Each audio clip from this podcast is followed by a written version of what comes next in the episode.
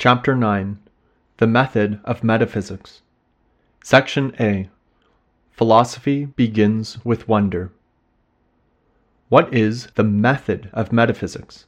The word method comes from the Greek methodos, which means the way across.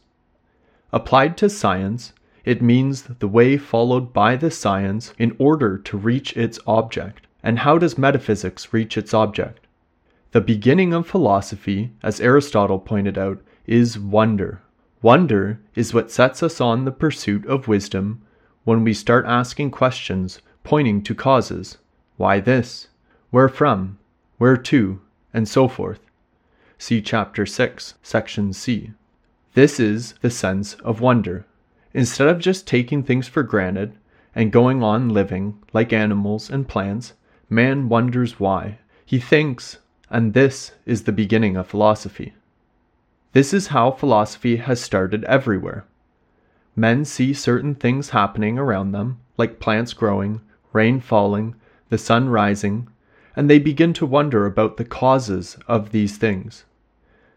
These are all effects, but every effect, effectum, equals thing made, implies a cause. Nothing can come to be unless something else brings it into being. This particular moving from effect to cause and from cause to effect is typical of the intelligence, as distinct from the senses. The senses observe and perceive, but they don't inquire about the cause. It is the intelligence that inquires. If this is an effect, what is the cause? And then, if it has found the cause, it proceeds to look at the way the cause brings about the effect and in this way it constructs science and philosophy. This sense of wonder leads man to God as first and ultimate cause.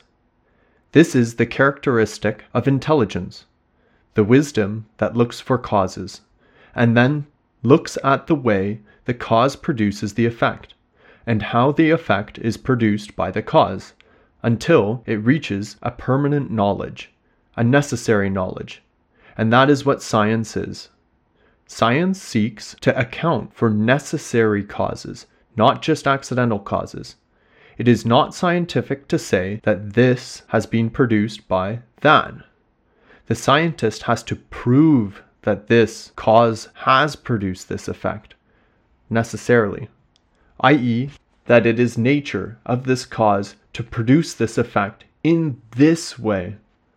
Science aims at what is permanent in reality, what is necessary and always true, as distinct from what is only an isolated case, which may or may not happen that way, as we saw in Chapter 6, Section E.